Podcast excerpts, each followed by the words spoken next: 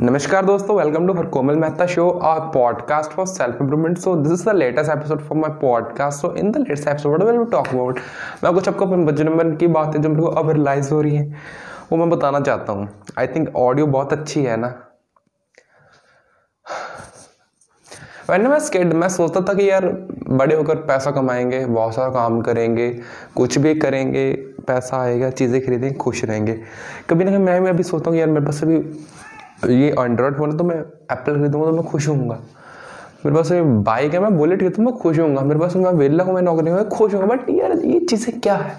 What is this ये जो पैसे से चीज़ें मिलती हैं, वो मटेरियलिस्टिक होती हैं। मटेरियलिस्टिक चीज़ें खुशी नहीं प्लेजर देती हैं। प्लेजर संतुष्टि।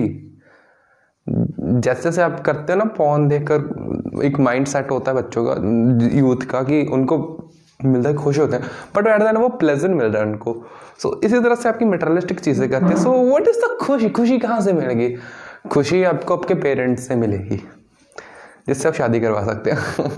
I am just joking but खुशी हैप्पीनेस आपको तभी मिलेगी जब आपके रिलेशनशिप अच्छे होंगे।